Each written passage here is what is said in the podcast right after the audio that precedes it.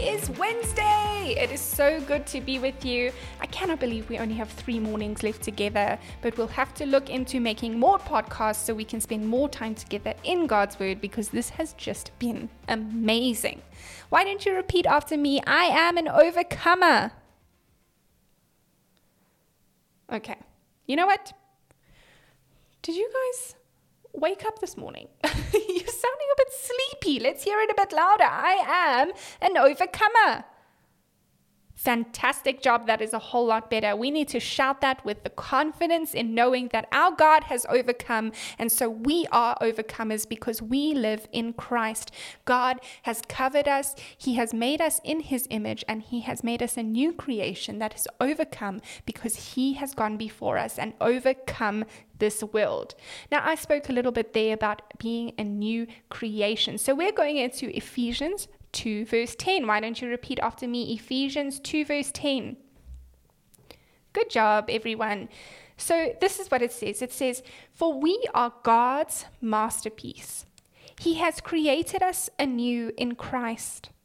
So we can do the good things He planned for us long ago. I love this Bible verse. It is so, so encouraging. Did you know that you are a masterpiece? When you think of a masterpiece, what do you think of?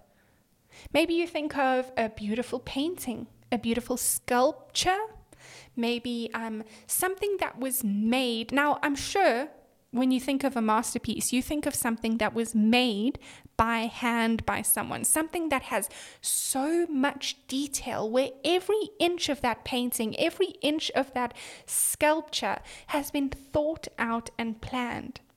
Did you know that God planned you down to every single detail? Every hair on your head, God knows. God has counted them. Imagine sitting there counting all your hairs. Goodness me, I think I'll get to maybe a hundred and get bored.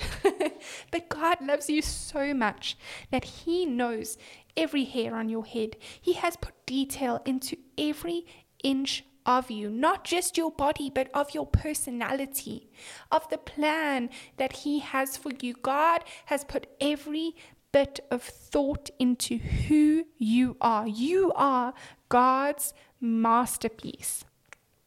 He has created us anew in Christ. We are a new creation in Christ. When we give our heart over to Jesus, we become a new person. We are renewed by the love of God, by the sacrifices that Jesus made for us that day on the cross, so that we can do all the good things He planned for us long ago.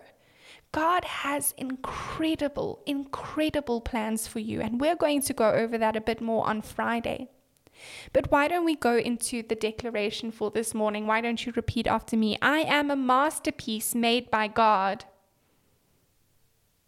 That is so good. Now say it like you mean it, everybody. I am a masterpiece made by God. That is so, so good. Right now in the car, why don't you list some of the things that you love about yourself? Come on, I'll wait. Let's hear it.